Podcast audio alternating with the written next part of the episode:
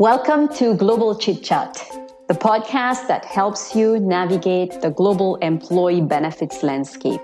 My name is Sarah and I will be your host. And in this episode, we will dive deeply into captives. And I'm Francis, today's fun fact checker of the group. And together we will take you on a benefits journey. So let's get started. We are lucky to have Dany Mathieu with us today. Dany, tell us about your role and expertise. Sure. Thank you, Francis. Uh, my name is Dany Mathieu, and I've been a member of Aon's global benefits team for 13 years, and I've been in that space for over 25 years. So during that time, I've helped many uh, multinationals optimize the delivery of their employee benefits. And starting in 2022, I became the uh, head of Aon's employee benefits captive for North America. Thank you for being here today, Dany. And as you know, we always start our podcast with some fun facts about the topic we cover. So, Francis has been working really hard to look for fun facts related to captives. Francis, what do you have today for us? I have some interesting findings to share with you. It's going to be captivating. Oh, I can hear my kids shouting, bad dad joke. Hmm. Dany will explain what captives are, but let me explain the origin of the term. The term captive was coined by the father of captive insurance. His name is Frederic Reiss. He was bringing his concept into practice for his first client in Ohio in the 1950s. The Youngstown Sheet and Tube Company. The company had a series of mining operations, and for some of them, the output was put solely to the corporation's use and the management referred to those mines as captive mines. When Reiss helped the company incorporate its own insurance subsidiaries, they were called captive insurance companies because they wrote insurance exclusively for the captive mines. And Reiss continued to use the term. For example, the policyholder owns the insurance company, or the way around, the insurer is captive to the policyholder. So, where are those captives located? So captives are licensed by many jurisdictions, and a captive's primary jurisdiction is known as its domicile. And yes, captive business has its own lingo, which I'm sure Dany will use a lot. So Bermuda is the world's leading offshore captive domicile, and the Cayman Islands is the second largest licensing jurisdiction in terms of number of captives licensed. So the captive industry holds conferences where the captives are, if my work was fully focused on the captive industry, I would attend those conferences. But I think that my wife would only accept me having such a job if she can tag along, because Bermuda, Cayman Islands, Mauritius, the Bahamas, you have the idea. There are over 5,000 captives, and today we talk about a special type, the employee benefits captive. I'm sure Dany will explain. And today there are about 150. But about 15 years ago, there were less than 50. As I said, 150 today, and we expect that number will continue to grow exponentially. Maybe 500 by 2030. Thank you for these fun facts, Francis. The things you learn in this podcast, I tell you. So, Dany, let's just jump right in. Some of our listeners here may not be familiar with employee benefits captives. Can you please briefly explain what a captive is? Sure. Thank you, Sarah. So, a captive insurance company, or simply a captive, is a wholly owned insurance company created specifically to provide insurance to its parent company. As an insurance company, captives are subject to the regulatory requirements of the jurisdiction where they are located, and typically we call that jurisdiction the domicile of the captive. These requirements will include reporting requirements, capital requirements, and reserves obligations, among others. They're established to meet the risk management needs of the owners of the parent company. Another benefit, obviously, is that they provide significant tax advantages to the parent company. Would you say that there are specific risks that captives can cover? Captives can cover any of the risks that can be underwritten by a commercial insurer they're a really common risk management tool used by the vast majority of Fortune 500 companies, and they've been around for decades. Uh, but they're also used by uh, smaller companies or even some nonprofit companies. They tend to be really popular in situations where commercial insurance is difficult to obtain or sometimes impossible. Uh, for example, in the last couple of years, we've seen the cannabis industry uh, come together to create a captive as they could not otherwise procure property and casualty insurance in the commercial market. This is some great information about property and casualty insurance, Dany. I'm sure our listeners are also wondering whether employee benefits can be reinsured to a captive, and if that's the case, which ones? And of course, should multinationals consider including their US benefits as well? Of course, the employee benefits can be reinsured to a captive. So, historically, captives have been used to insure property and casualty risks. Uh, those captives are typically referred to as risk captives. However, a captive can definitely be used to insure the full suite of employee benefits, such as life insurance, including accidental death and dismemberment, short term disability, long term disability, medical insurance, vision and dental, and workers' compensation. We refer to those captives as employee benefits or EB captives.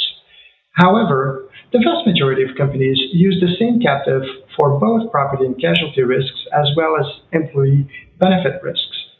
Interesting. Do your clients consider insuring their non US employee benefits to a captive as well? Yes. My captive clients are multinationals. And because of the US regulatory environment, they typically look at their non US employee benefits first. It's a lot easier. For non-US benefits, the captive will find one or more fronting partner to administer the benefits. There are five major fronting partners, Allianz, IGP, Generali, MAXIS, and Zurich, and they have a network of subsidiaries and affiliates who can administer the policies locally, i.e., they're fronting the policies. And so that ensures that the policies comply with local regulations. And also, it takes care of all of the administrative burden of issuing the policy, collecting premiums, and, and doing all of the tasks necessary to operate employee benefits locally. So now that you talk about all of this, the question that comes to my mind is would you say that it is easier to reinsure non US employee benefits versus US benefits to a captive? Well, while there are some restrictions, most non US employee benefits can easily be reinsured to a captive. From a US perspective, it's a very different story. so, for benefits subject to ERISA, and ERISA is the federal legislation covering employer provided benefits, Insuring employee benefits through a captive is considered a prohibited transaction. The U.S. Department of Labor approval is required for a captive participation in such a program. Because of that requirement, to date, a limited number of companies have insured ERISA governed employee benefits in their captives.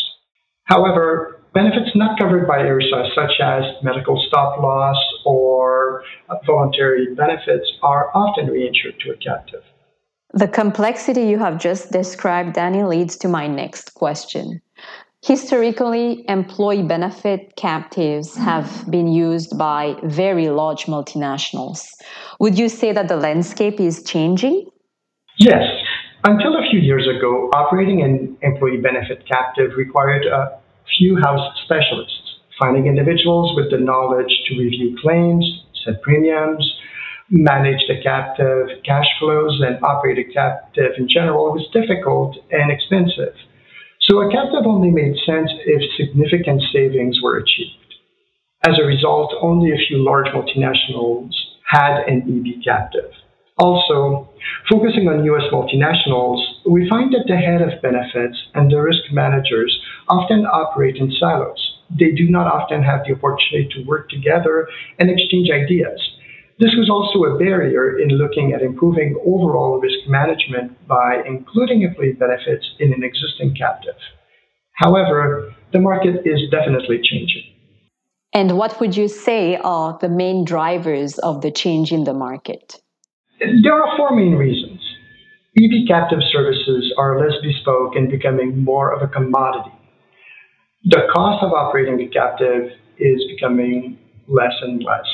There's also a hardening of the property and casualty market.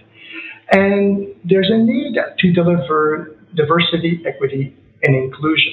Those four factors are topics that I discuss with my clients almost daily.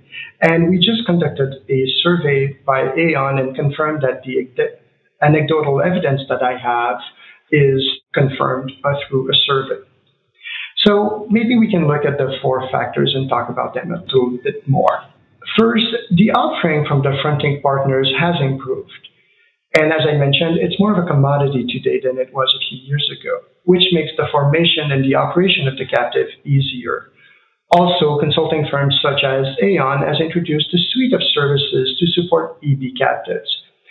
As a result, uh, you don't need the in-house specialist to operate a captive, and as a consequence, it is reducing the cost of operation, and so that makes a fairly significant difference.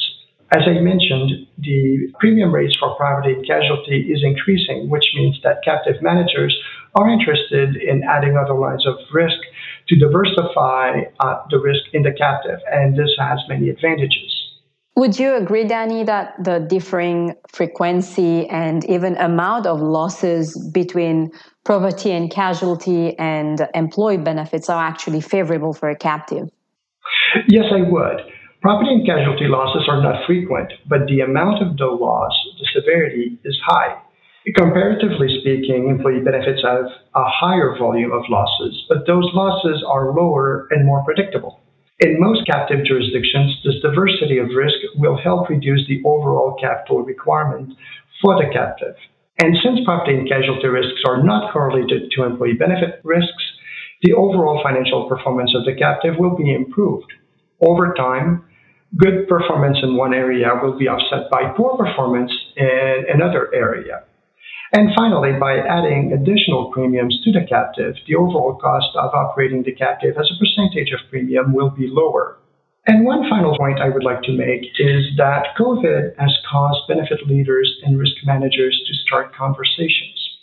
Today, benefit leaders are looking for solutions to deliver more flexible benefits and having active discussions with risk managers about diversity, equity, and inclusion, and other risks not available in many fully insured commercial insurance markets around the world.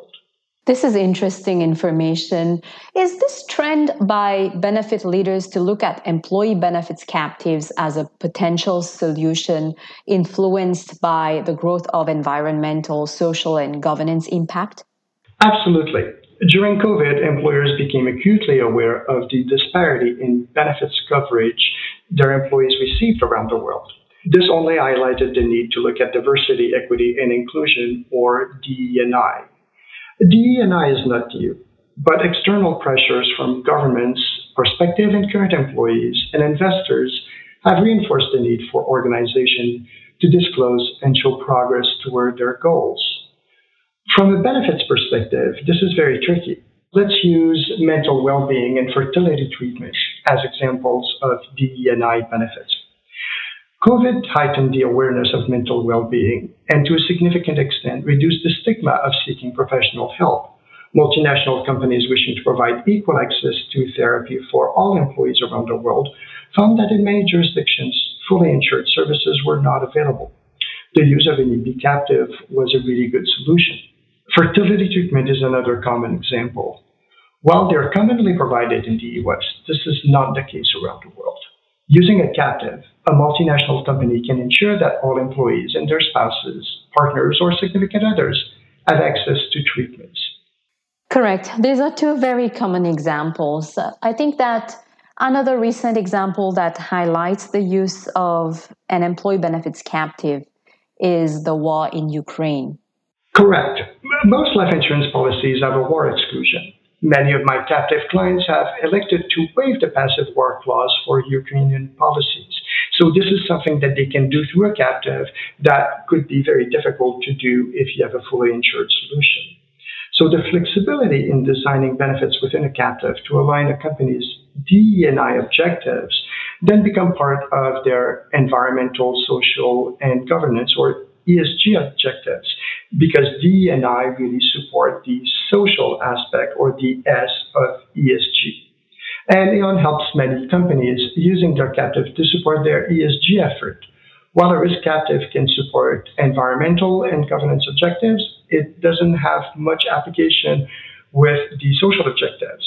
However, the ENI benefits delivered through a captive are perfectly aligned with many of my clients' social objectives. All this is truly fascinating, Dany. I'm sure that our listeners, just like myself, have learned a lot from this discussion. I want to thank you for being here today and for sharing your knowledge with us. Thank you so much for having me, Sarah. It's been a pleasure. And that's our show. Thanks for listening. We hope you enjoyed our podcast. Please leave a review and share your thoughts on what you want us to cover next. In the meantime, don't forget to join us on our next episode of Global Chit Chat to learn more about Japan. Arigato!